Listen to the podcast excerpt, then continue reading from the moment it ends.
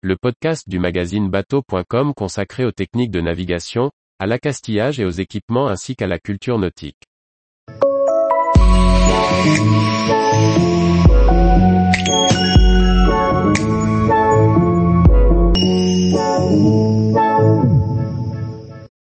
Périlleuse mission pour le héros Gilles Belmonté dans un roman rocambolesque. Par François-Xavier Ricardou. Nous sommes en 1806.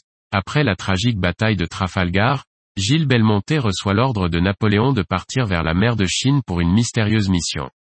On retrouve avec plaisir les protagonistes qui ont déjà animé cinq tomes d'aventures rocambolesques. Une série à ne pas manquer pour les amoureux du large et de la mer. Les aventures de Gilles Belmonté se prolongent dans un sixième opus. Vous ne connaissez pas ce marin?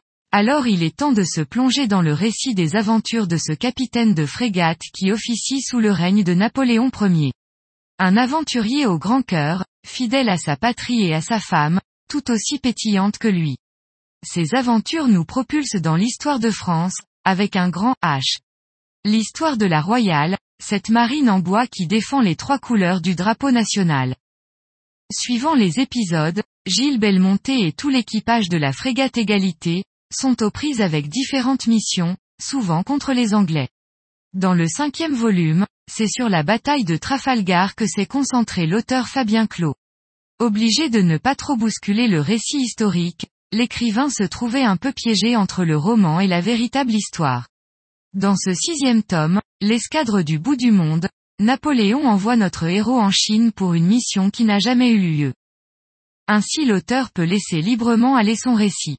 Cette liberté d'écriture se ressent dans le rythme du livre. On retrouve ce marin avec ses idées surprenantes, capable de se sortir d'un traquenard sans trop de pertes. Pour autant, le roman s'appuie sur de nombreuses heures passées dans les archives de la marine. La flotte des Chinois, celle de l'empereur et celle des pirates est fidèlement décrite.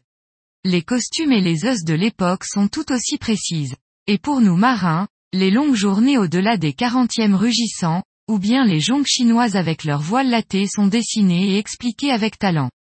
Rappelons qu'avant d'écrire Fabien Clos est avant tout un coureur régatier. Les parties nautiques, temps de trajet, vitesse des voiliers, conditions météo rencontrées, y gagnent en précision. L'escadre du bout du monde, débute une aventure en Chine. Elle en se conclut pas, laissant le lecteur en haleine, l'obligeant à attendre le septième volume avec impatience. Fabien Clos. Édition Paulsen. 14 par 22 cm. 352 pages. 22 euros. Tous les jours, retrouvez l'actualité nautique sur le site bateau.com. Et n'oubliez pas de laisser 5 étoiles sur votre logiciel de podcast.